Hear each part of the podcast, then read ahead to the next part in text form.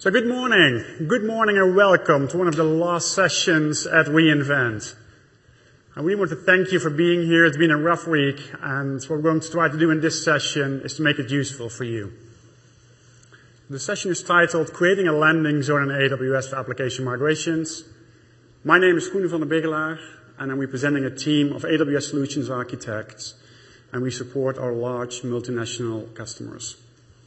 And with me, I've got three guest speakers today. Uh, first one being Hank van Rossum from Philips. Hank is manager platform and hosting, and he's going to provide insights on how Philips is addressing their application migration journey and how they've been building their landing zone. Secondly, we've got Scott Macy. Scott Macy is the AWS uh, representative for Service Catalog.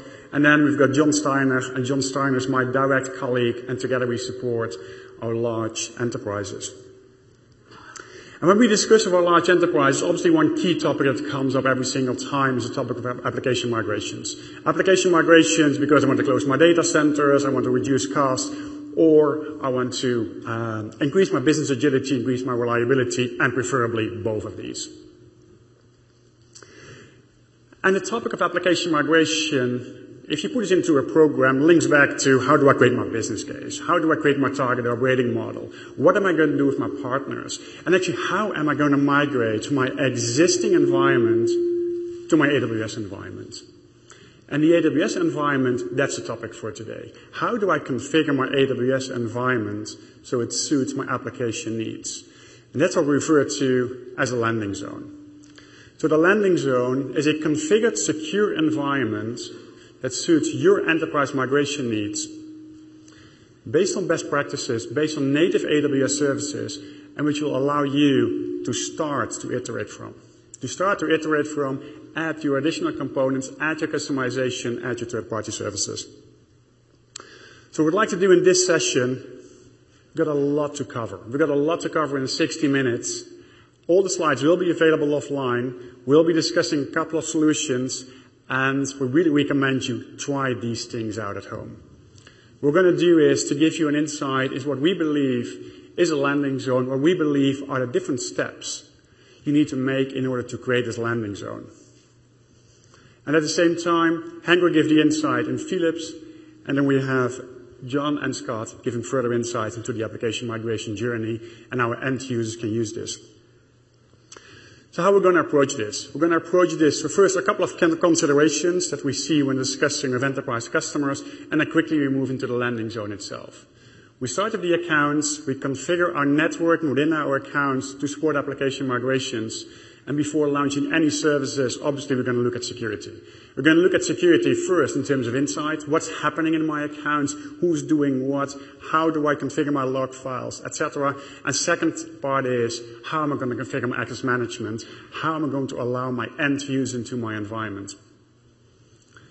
Philips will describe their journey and then Scott will come on stage and provide how Service Catalog can help to enable this landing zone to empower your end users. And we'll end up with John describing the landing zone as part of the enterprise application migration journey. So let's dive right in. Let's dive right in and let me give you some perspectives on the things that we see when discussing with enterprises. We typically have two type of conversations. One conversation is with the central IT department. And the central IT department is responsible for provisioning, monitoring, and managing my IT infrastructure. And therefore, we see a, typically a process-heavy environment where the lines of businesses request our infrastructure, get it managed. From a lines of business perspective, we see the request, we want to move quickly. We want to be agile. We want to be able to use all of the cool services. So one of the key topics we'll be discussing here is how to balance this control on one hand and the agility on one hand. And we hope we can convince you that with cloud, there's an option to combine those two. To combine those two in the sense that the central IT department is providing the handrails for the lines of business to consume. Handrails in terms of providing this configured AWS environment, handrails in terms of what can we provision, what are the actual landscapes that the lines of business can provision in the AWS environment. And then from a lines of business perspective, as much self-service as possible. Self-service, enable them to iterate. The other thing here is what we see is the move from prescriptive to inspection controls. Prescriptive, prescriptive controls is about, I'm going to tell you what you're allowed to do. Inspection controls is, I still am going to do that to a certain extent, but more importantly, I'm going to monitor what's happening and respond to the issues I'm seeing. And this is where the automation comes in. So what we believe are the three key guiding principles for defining your enterprise landing zone. First one is security. Obviously, as you've heard in the past couple of days, security is job zero. But for a landing zone, there's not a really important argument to start with security in mind, and that is it's quite difficult to add security as an afterthought. This links back to automation, and automation, in order to improve your business agility, also reduce cost. And in a couple of slides, we'll see like an example how you can use a simple way of automation to reduce your cost by automatically starting and stopping your compute instances in AWS. And then the last one is, how can end users consume this landing zone? How can end users, your developer or your application migration manager, how can they access the AWS environment in a self-service way? So let's start. The starting point in AWS is an account. An account provides you the highest level of segregation, and the good news is you can create as many accounts as you'd like. Accounts are not a scarce resource. At the same time, recommendation is start simple. Don't overdo on day one, but take into account that you want to have different accounts for cost allocation, different lines of businesses, segregation, different cost allocation. Second thing is resource ownership. You may have a central team providing central services, a different account. You may have different partners providing service on top of your infrastructure, different account.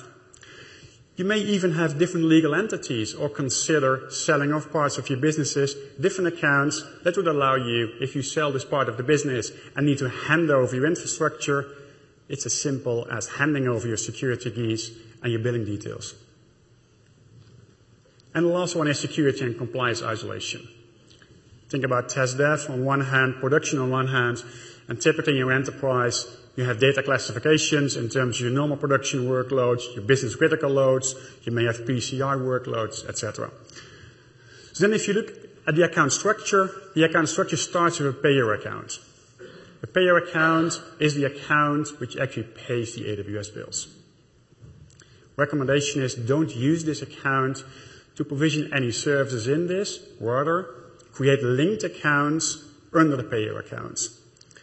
And the first level of linked accounts we see are the service accounts, or central accounts, sorry. And central accounts can be used to centralize information such as your billing reports, such as your logging, or your service catalog central uh, portfolios and products. And also you can use central accounts to have a read-only account for your auditing. Make it easy for your auditors. And then we're going to move to the actual service account. The service account in which you're going to launch your compute and your storage and in which you're going to migrate your applications into. As a starting point, we see a central account providing central services, and then we've got the accounts for test and dev, production, and your specific version for production business critical workloads. And you may want to replicate this over time for your different lines of businesses. And in addition, You've got your accounts for your digital platforms, your IoT, your mobility, and all the cool stuff you're going to do on AWS. And what we see a lot of multinational accounts do, they create this overall structure per region. Per region, as this allows them to have the segregation, and this allows them to have different legal entities responsible for paying the AWS services. I don't know if you've seen the, uh, the presentation earlier this week about AWS organizations. And AWS organizations allows you to easily create accounts. You can use APIs to create accounts, but also to manage your accounts top down. It was presented, I think, last Wednesday. It's available in limited preview, and if you're planning to launch and manage a large number of accounts, I highly recommend to look into uh, AWS organizations. The interesting thing of AWS organizations is you can apply policies top down. So you can group your various accounts. You can group accounts for your testing, your development and production and impose a set of policies which are moved top down using AWS organizations. So now we've got our accounts. Now the thing what we're going to do is to create our networking within those accounts. Networking within those accounts, your VPC, your virtual private cloud, your own data center within AWS. An account lives within an, sorry, a VPC lives within an account. You can create multiple VPCs within an account, but actually why should you? If you have different VPCs, why not create different account structures? So typically what we see is one VPC per account, and you may want to deviate for that if you want to do some quick development or quick testing. A VPC has a longer lifetime. A VPC, once created, has the IP space, so the, your CIDR range remains allocated to your VPC. The recommendation here is choose a large VPC, typically like a slash 16. You've got lots of room to growth, and also choose an IP range which does not overlap with one of your existing or other IP ranges so you can easily connect them afterwards. Same thing applies the subnet design. So the subnets be created within your VPC. Create a limited number of subnets because it allows you maximum flexibility. Security, use access control list. An access control list can act upon the full VPC or on the subnet. An access control list is like a stateless firewalls. And in reality, we see customers use or not use them because most commonly security groups are being used. Security groups act upon the actual EC2 instances that you can group, scalable. Recommendation is use security groups as much as possible. Logging and monitoring, we'll come back to that. Log your traffic, get insight in what's happening within AWS, get insight in your overall networking. And as we're discussing application migration, you want to connect your on-premises environment to your AWS environment. You can start with a VPN connectivity, and over time, when traffic grows, move to Direct Connect. Direct Connect connects your on-premises environment to your AWS environment. It's available in 1 or 10 gigabit per second connections. There's partners available who can offer you slices of that. And once the Direct Connect is in place, what you can do, you create virtual interfaces. You create virtual interfaces that connect your on-premises environment to one of your VPCs. You can connect it to multiple VPCs.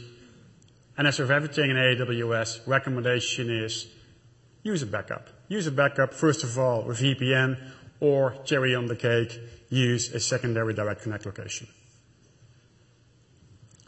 So now we've got multiple VPCs in our accounts. And we briefly touched upon the central services. So what do we see as best practices? Have a central service VPC living within a central service account that you can use for services that you will be making available to everybody. Think about security tooling. Think about logging. Think about authentication. And then what you're going to do is you're going to have this central VPC and you connect the surrounding VPCs using VPC peering.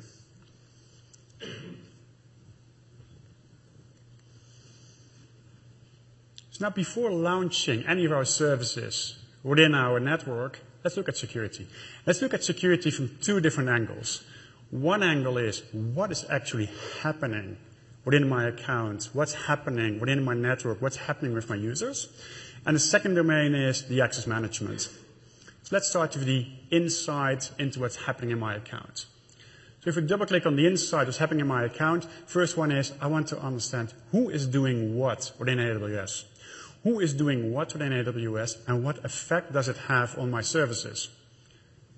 And perhaps even more importantly, what's happening to my services, is that compliant with my enterprise security or compliance rules? Second thing I'd like to do is I'd like to understand what's actually happening in my network. What is happening in my network in terms of the traffic flowing in and out? And then lastly, overall, I'm going to collect a large number of logs in order to be able to understand what is happening.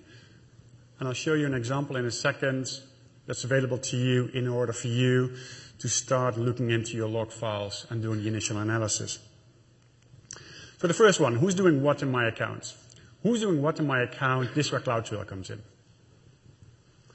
CloudTrail logs your API calls, and the API calls can be originating from a person on the console, can be originated from CLI, or originated from uh, direct API calls. These are logged, and remember we showed you earlier the central account of the logging. They're logged in a central uh, S3 bucket. There's a number of partner solutions available that you can use to do the analysis, and also you can use this to monitor and troubleshoot what's happening. So CloudTrail gives you insight who is doing what on my AWS services. And the second thing I'd like to understand is, what was the effect of that action? What is the effect of the action of this originating API call on my AWS services? AWS Config provides you insight on that. It provides you insight in the status of your actual AWS services. So it's a resource inventory, it's a change log, and also it provides you change notifications on the changes that are happening on my AWS resources. On top of config, there's config rules. And config rules is looking at these changes and is assessing those changes against your company rules. Is assessing those changes, do I have a compliant or a non-compliant change here? And if the change is non-compliant, is there any automated action I can take? As an example, I do not want my instances to be open to the wide world on port 1022 so people can SSH into uh, my into my environment. If I detect an instance is open to the wide world, what I'm going to do is notification being sent, and I'm gonna remove port 22 access. Then we're looking at networking. So we discussed the AWS environment, the APIs. Now let's look at the networking. What's happening in my network? If you enable VPC Flow Log, enable it on a VPC or a subnet level, and what VPC Flow Log is going to do is going to log the metadata of your networking traffic. It's gonna log the metadata of your networking traffic, the source IP address, the destination IP address, and was this packet accepted or rejected. So actually, this is a good way to check if you configured your security groups in the right way or not. And you can use VPC Flow Logs. Logs are being centralized, and you can use them to generate alarms. For example, you can create an alarm when an instance is having an excess amount of traffic on it.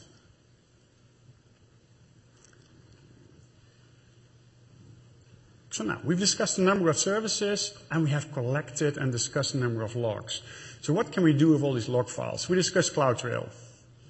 We discussed VPC Flow Logs, and you probably have log files coming from your EC2 instances. We've recently made a solution available. It's available on AWS Answers, the link on the slide. What it allows you to do with a single click, it allows you to install this solution. And what the solution is doing, it's collecting these logs, it's transforming these logs, and it's making it available to you in Amazon Elasticsearch, and you can use it to detect any irregularities in your AWS environment.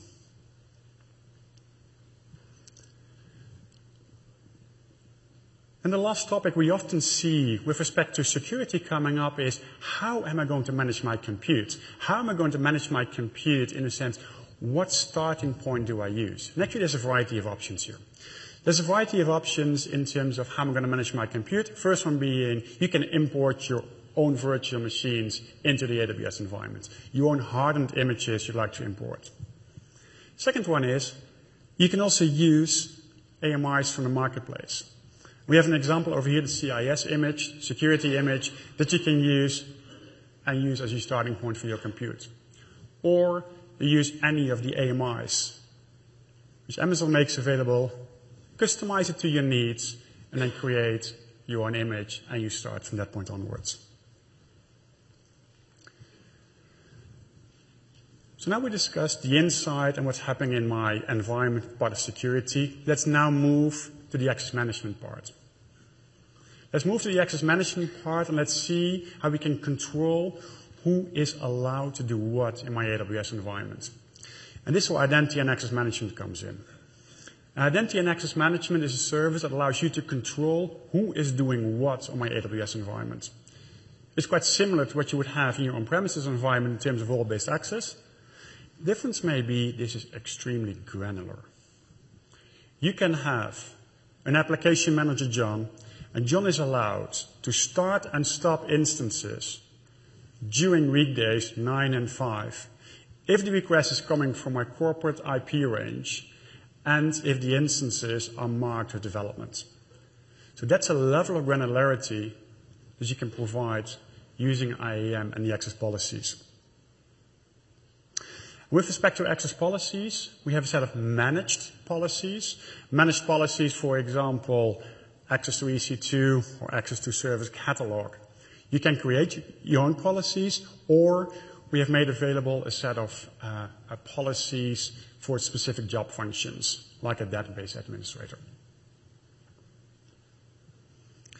We see a lot of enterprises do is they connect IAM, they integrate IAM with their own Active Directory, and they use this setup in order to manage access to AWS. Let's first dive into the access policies. Let's first look at the access policies and see what are best practices here. Best practices are two things. One is least privilege, start as low as possible, and the second one is segregate duties as much as possible. Segregate duties as much as possible. On top of the slide, you see an IAM master who's allowed to create policies, and you see the second one, an IAM manager who is able to assign policies. Why would you like to do that? Well, you'd like to do that because now there's not a single person that can assign his or herself admin policy, admin rights. With different access policies for architects, administrators, application owners, etc. And once you create these access policies and you create these roles in IAM, what you can do is you can connect your existing Active Directory to AWS. And the way it works is actually pretty simple.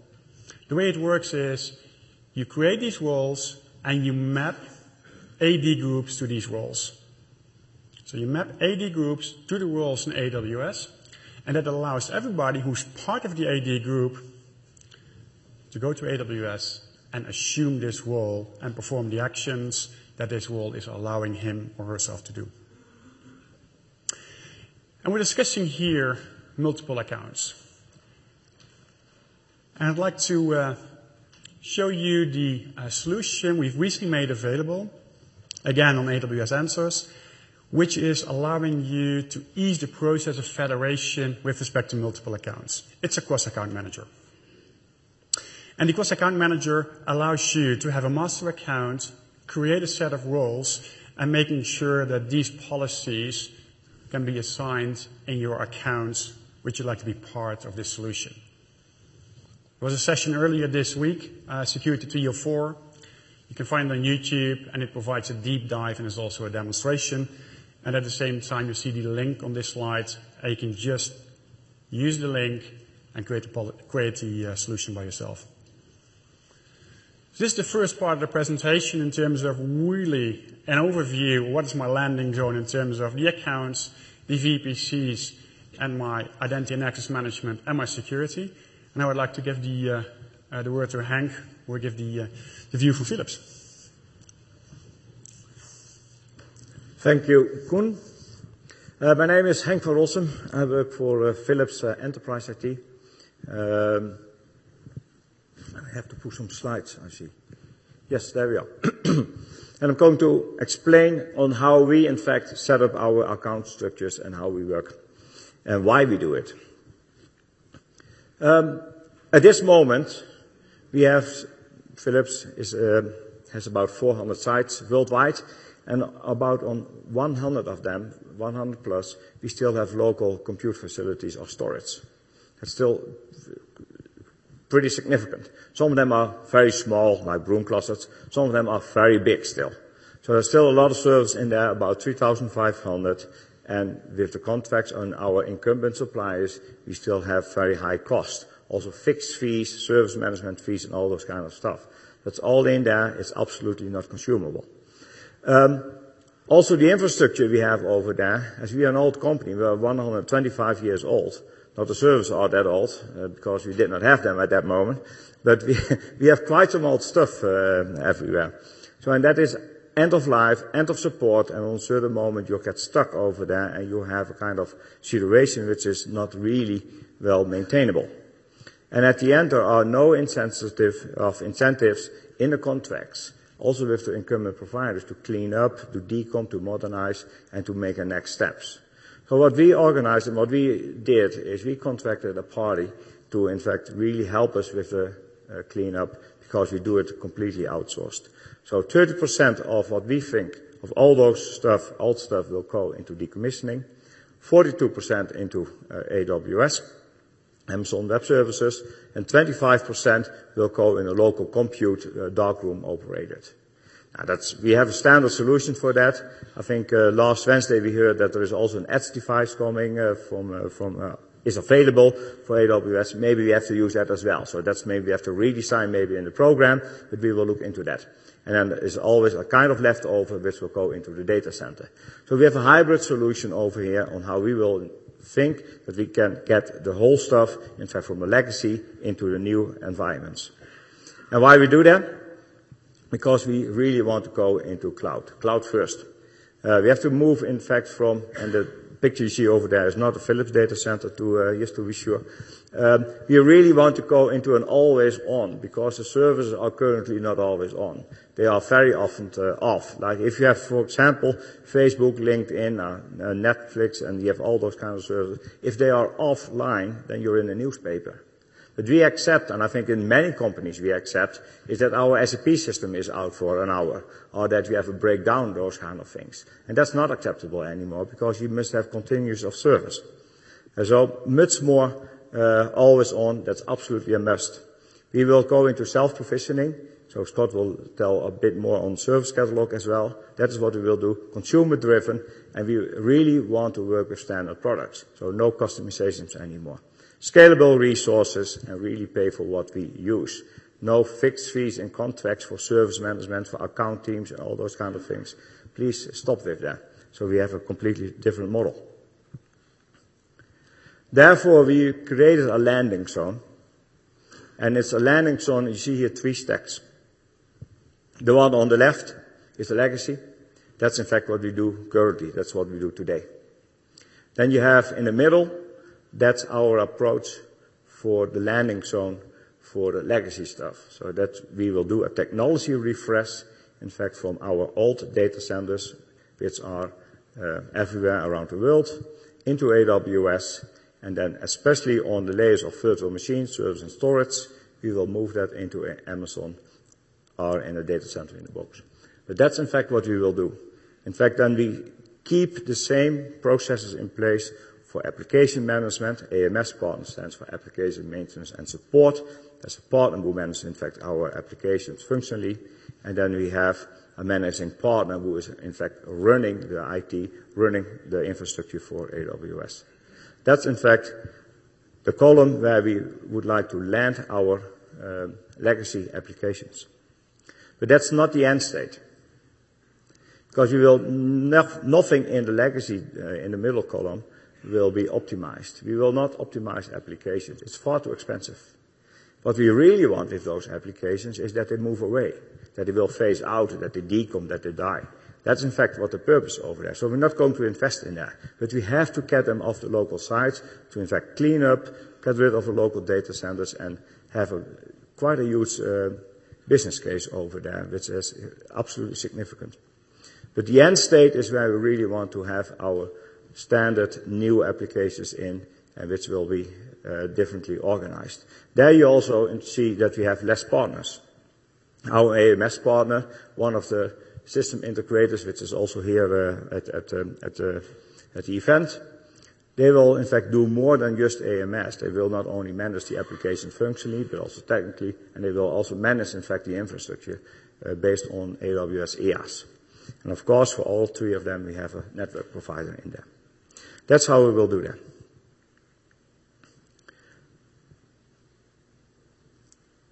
To enable that, we developed a um, CRA, Cloud Reference Architecture. That here you see a very high level of the CRA. It's in fact based on our enterprise contract. Um, we have a root account, of course, so that's one-time use. And then what we did is we create, and that's what we keep on doing, is we create multiple payer accounts. So you have one payer account, in fact, for IT Global Services. That's the department I work for. That's where we have our um, huge systems for enterprise uh, users. But next to that, we have markets. We have about 17 markets. Uh, we have lots of business units. And the rule within Philips is that you have to pay in your own usage.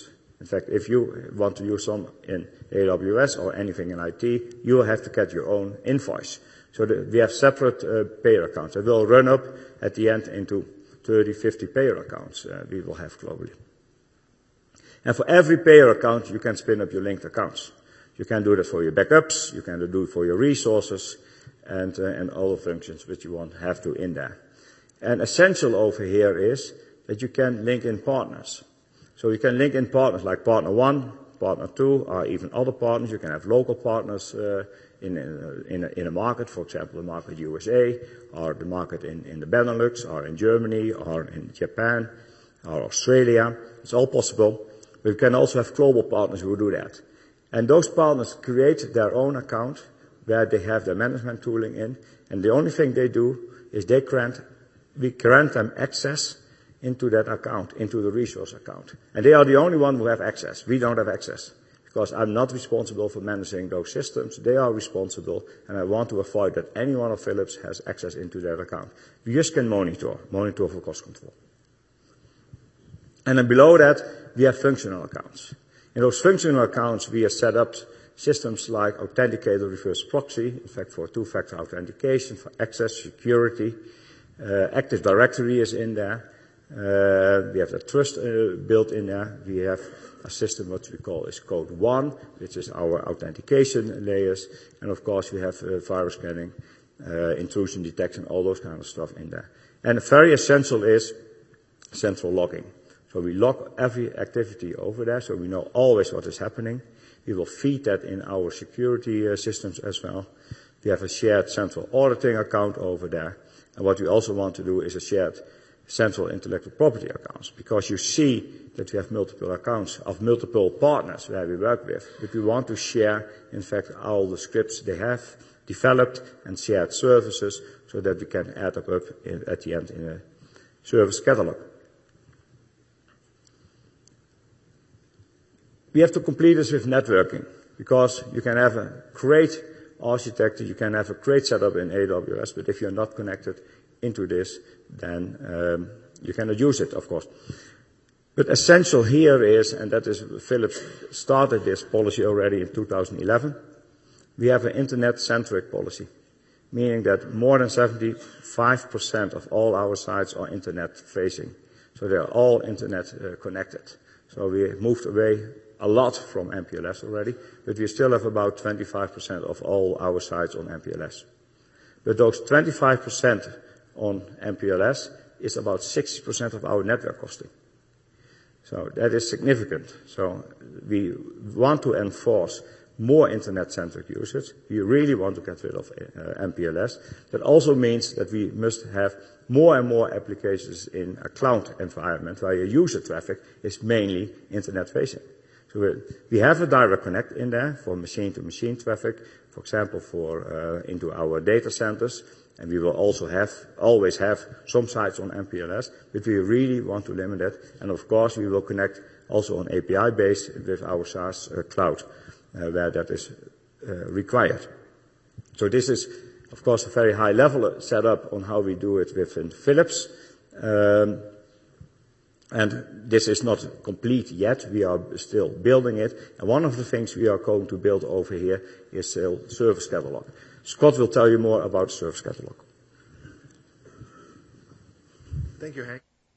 Scott Macy, and I am the product manager in charge of service catalog, and I'll walk you through kind of what we're hearing from customers such as Hank from Philips and others about kind of what they're looking for from that next step on the landing zone and kind of how access management for users should be controlled. Um, so, uh, next one. Um, so wanted to kind of quickly walk through kind of that, what we're hearing from the organization in different levels. So at the top of the organization, they're looking for standardization, control, visibility, all of the different components of kind of IT kind of centralization. But then from the bottom level, we're looking at kind of hearing from customers looking for kind of that self-service, that agility. They want to go fast, but they want essentially also that balance. They want that kind of uh, control, standardization, templating, how do we accomplish that and what are we looking for? So essentially customers want to find those resources. They want to find those landscapes. They want to find those patterns and how software and applications are deployed. And they want to employ, uh, employ the kind of the mantra of, you know, prove once and deploy many and make sure that they get that kind of reusability of the standardization so they can take those resources and apply them across their organization and uh, kind of get those savings, and those efficiencies. And then they want that self-service of deployment but also making sure that it meets their standardization needs, meets their kind of encryption needs or their security needs, and kind of give that self-assurance and that, that uh, kind of confidence. And then there's the kind of the pieces. You've got this now standardized catalog of services and templates and pieces. In addition to kind of allowing the self-service, they want to have that automation. They want to employ that into their development pipelines or kind of into their um, processes. So what is Service Catalog and how does it accomplish that? So the AWS Service Catalog allows organizations to manage a private catalog of essentially templates, um, standardized products that they then can give users access to in Service Catalog, and then Service Catalog itself has a second proxying method to assume another role to call downstream. So those users in general don't have access to the rest of the AWS services, but the product itself has the ability to launch into those services and call EC2 and um, do the other aspects, but only in the methods defined in that template. And then that allows organizations to essentially balance on one side that standardization, but also allow the um, customers and their internal employees to be able to come in and quickly deploy something on their own and manage that agility. So under the covers, how does it work? There we go. Um, so on the administrator interaction side, so what is a product and service catalog? A product and service catalog is a version of a CloudFormation template. So essentially they can define in that, you know, kind of CloudFormation template each of the different pieces of the infrastructure that is allowed. They can hard code parameters for where they don't allow changes and then they can parameterize other parameters to allow essentially valid value lists of allowable values and allow that essentially to become extensible. Um, so on the administrator interaction side, what does an administrator do essentially on in-service catalog? Administrator, you can have separation of roles. You have a landscape architect or a DevOps pipeline essentially to develop and author templates and those standardizations, get those certified by your central IT or um, security teams to make sure that they meet your standardization. Upload those into service catalog as a product. Then you can start to group those products. Now you have a catalog of products and group those into what we call portfolios, which is a simple uh, folder construct Typically, we see from organizations that they like to group these by um, either functional units, application teams, environment levels, or all of the above. And then they're assigning the users and roles that have access to those, and those are the only role, roles that will actually be able to launch from Service Catalog in that portfolio. The other aspects is you can actually put constraints on each of these kind of portfolios to determine which use, uh, in one team, you might want to restrict a little bit more of the aspect, or in one environment, you want to actually restrict some of the settings and current configurations. And then the other powerful aspect of Service Catalog is being able to tag at the portfolio or the product level to ensure that when launches come from that portfolio, they have all of those standardized tags, that governance level that the central IT team is looking for, for that, you know, tagging consistency across the organization. Then the other aspect is that they can share it across accounts to grab that standardization across accounts from that central IT, from that central service catalog account. Then from the user side, cloud consumer comes in to service catalog. They can browse the products that their administrator has given them access to, but that's all they can browse. They can see those. They can then self-service deploy those. They can select the version that they want to deploy. They can then provision the product by providing the parameters and setting the allowable values that they can set. And then they, they kick off that launch on their own. And then once that deployment has happened, they can have notifications and then they get the outputs back that were defined in the template that the administrator wants them to have access to. whether that's kind of the SSH link into the EC2 instance or other aspects. So what has kind of been happening in Service Catalog this year?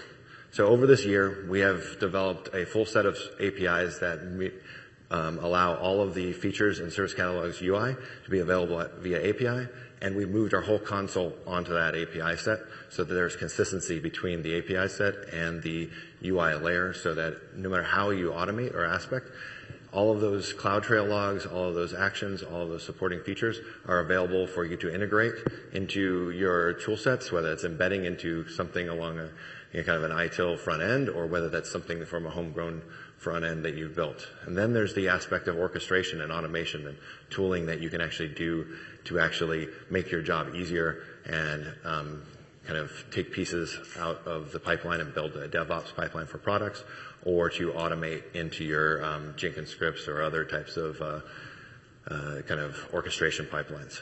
And I wanted to hand it now back over to Koen Biggeler, who's going to kind of walk you through some of the cool things that his team is doing across accounts globally.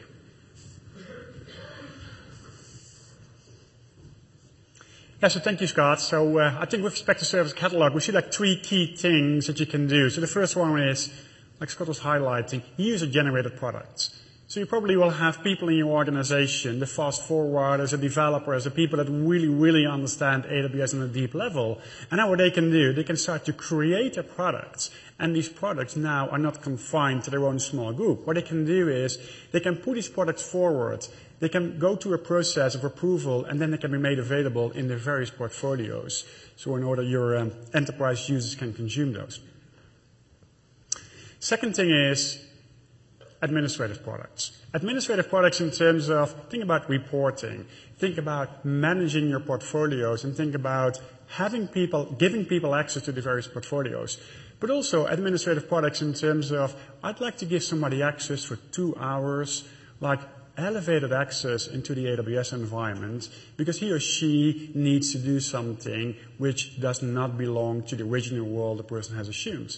So that can be an administrative product and then when the administrator launches the product, this user gets elevated access, and after a couple of hours, the elevated access can be removed automatically.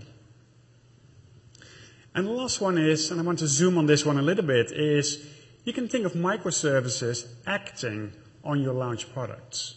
Lambda functions which act upon your launched products and which perform actions in order to reduce your cost, increase your agility. Let's take a specific example here.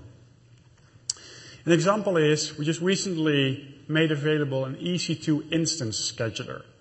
Starting point is, it's really easy for you to consume. You've got a link over here and the template will configure all of the services that you see on this slide. And what it does, it gives you the ability to tag your instances with a schedule and the instant tagged with a schedule. And then there's a Lambda function which runs every five minutes and based on the tag schedule, will perform the action to start or stop your instance.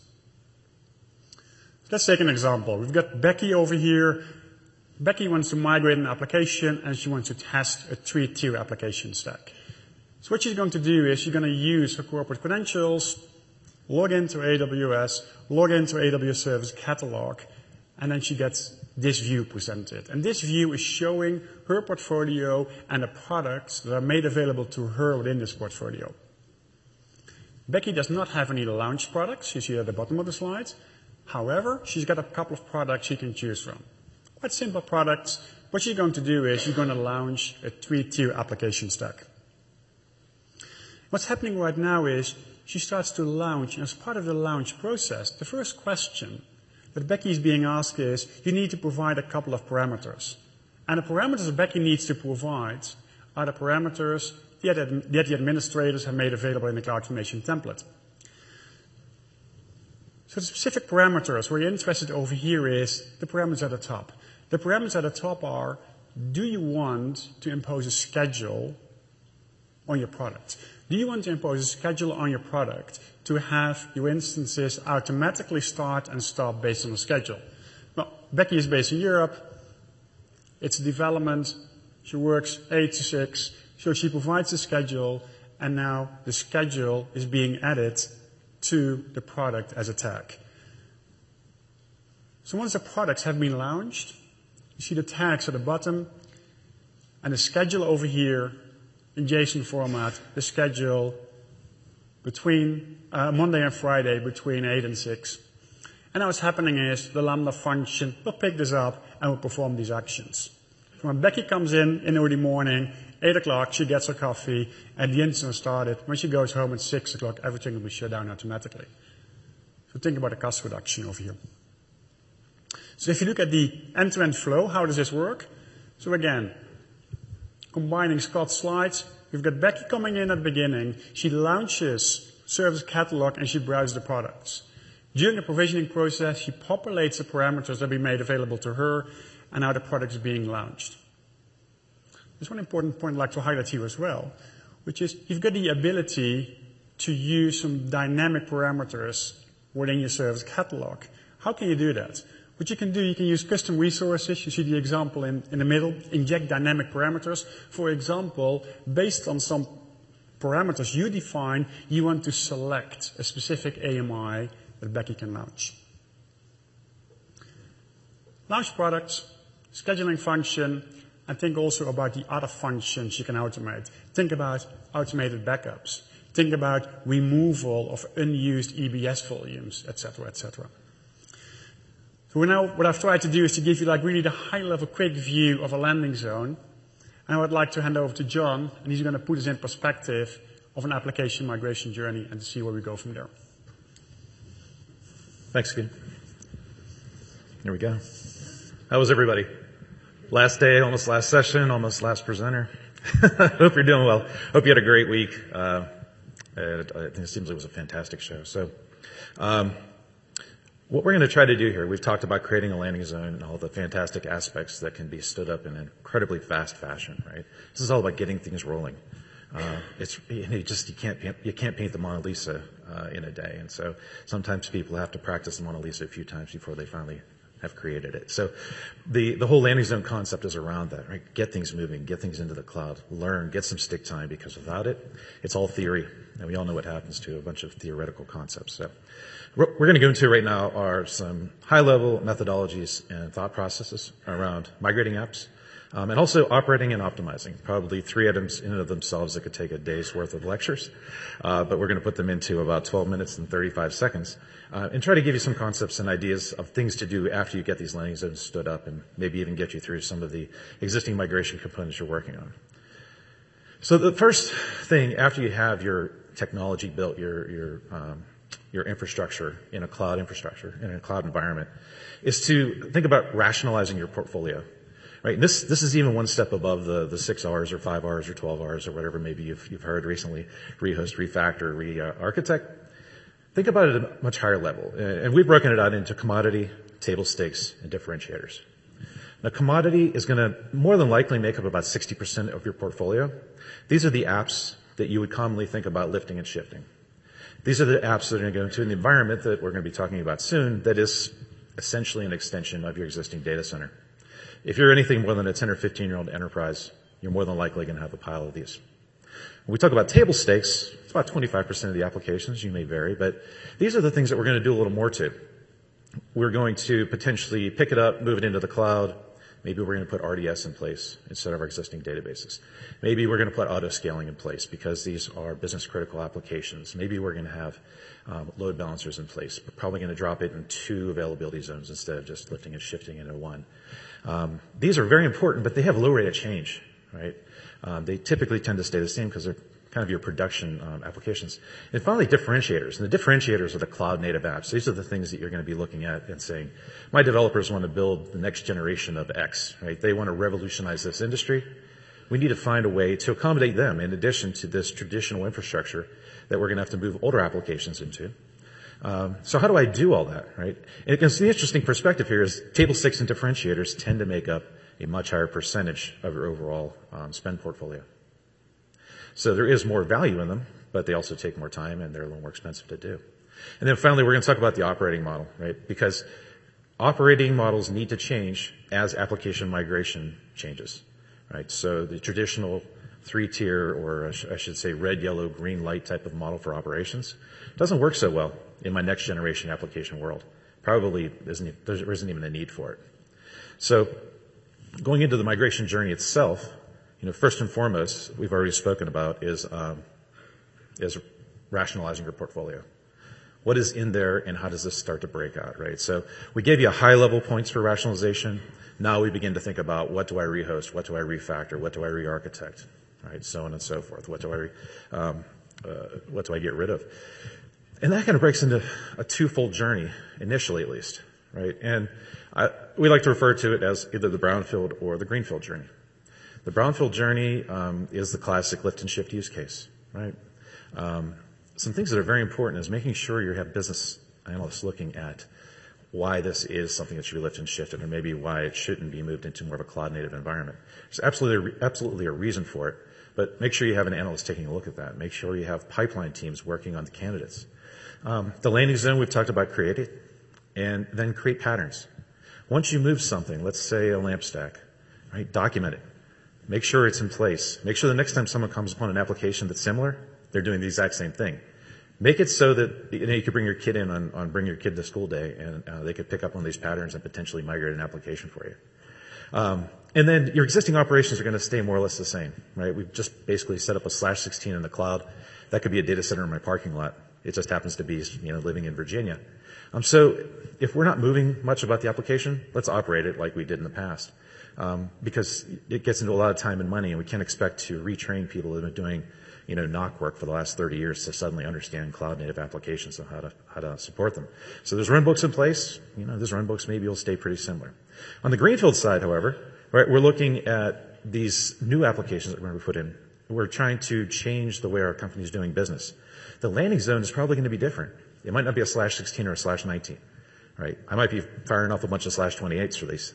Uh, there's all kinds of different ways I may be doing it, but the model needs to meet your business requirements, and those are probably going to be different for the new applications you're rolling out.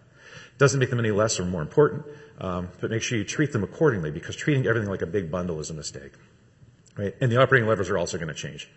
Uh, a couple slides from now, we'll get into operating levers, but most certainly the way I take a look at a self-healing application living on self-healing infrastructure that's distributed across a global footprint uh, is probably going to be a little different than the I've been looking at my three-tier, you know, database server I've been working with in the past. Um, and ultimately, keep in mind that the greenfield, as greenfield improvements are made, as you put innovation into this new world, do everything possible to roll it into the brownfield.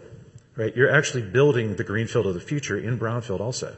So the next time something comes up as a brownfield opportunity, um, maybe there's a capability that's been rolled into it from greenfield that now makes perfect sense right? So maybe we can put it into tr- the traditional architecture because the end state is what, you know, we're look, referring to here as the future state. And that's going to be a combination of both sides of it because it's probably going to be a while before you get all the legacy out of your environment. It's going to be a while before you re-architect all of your applications. This isn't for everybody, of course. Some, some folks have done it quite well, but a lot of big organizations take a little time to do that, right? And your future operating model probably needs to account for both of this, right? I'm currently referring to this as future state. We might call it orange field very Orangefield, mostly Orangefield. Uh, you got that reference, maybe. Um, so one thing we've also learned when we're talking to customers and working with them is that waterfall does not work when it comes to migrating applications. Priorities kick in, value goes down. Um, the reason you're doing it, cost savings goes away because instead of moving something in two weeks or three weeks, I'm moving it in two months or three months. And that's not how a lift and shift or a, a basic refactor or replatform should work. Um, so this is an example. Obviously, you've got a, a program running within uh, within your sprint model. Um, if you take a look at your traditional um, engineers and the folks that are running the environment today in on-premise, those are probably the folks that are doing the uh, deploying the landing zone, extending, integrating, and managing the landing zone right? This is central IT. These are the folks that have a vested interest in making sure that the company is safe, that nothing is being put at risk. You know, on one side we've got the developers taking off a million miles an hour. We have the control arm, which is internal IT, trying to say, hey, hey, let's be careful. So these are the folks that really need to take a look at what the um, the data center of the future is going to look like, but what it needs to look like today. Um, I spoke briefly about the migration business case. If we're trying to cost out, then heck, we should be moving applications that are going to save us the most money the fastest, right?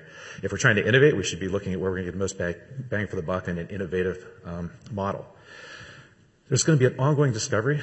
Um, if you're a large org, especially, you're always going to be in discovery mode. So there should always be a sprint team doing discovery, getting out in front, and determining the rationalization for the three components we spoke of earlier, as well as what type of um, migration model you're going to put in place. Pipeline generation is really important. I bet you if I say who in this room has gone through a, uh, a P2V uh, virtualization effort sometime in the last five years, probably everyone would raise their hand. And those of you that have been through large scale ones know that one of the number one problems is pipeline. Right? We're ready to move 50 apps this week. We have three. Uh, it slows everything down. So having a small group of team, I mean, I would argue a sprint team, right? I have a scrum not, that's doing nothing but generating pipeline and keeping that queue full. So once we get optimized and we start moving with these patterns in a repeatable manner, um, we actually have a pipeline we can keep pulling from. Because otherwise, that's again how these things get extended over years and years instead of months. And finally, we have the greenfield piece I was referring to earlier. It's got its own discovery. It's got its own um, environment, which I'm calling innovation. Right. So the innovation is my new platform. This is the thing that's taking advantage of things like Lambda and Kinesis and, and all of the wonderful things that you've heard about released this week. Um, and the greenfield migrations is more than likely being done by um, by application teams and folks that are building the next generation of application. So how do we how do we actually run these, right? It's important to think about the fact that when I'm doing mass migration, I'm going to have certain outcomes, right? And those outcomes can't be skewed with the, the types of outcomes I'm going to have when I'm doing something more advanced. So mass migration, some folks might say I hate it. Some folks might say we love it. You might have, I've heard a million different opinions on it. But the point is there's probably um, an opportunity for it in your organization for the right reason. If I need to close five data centers next year, Mass migration is a darn good use case for it, right?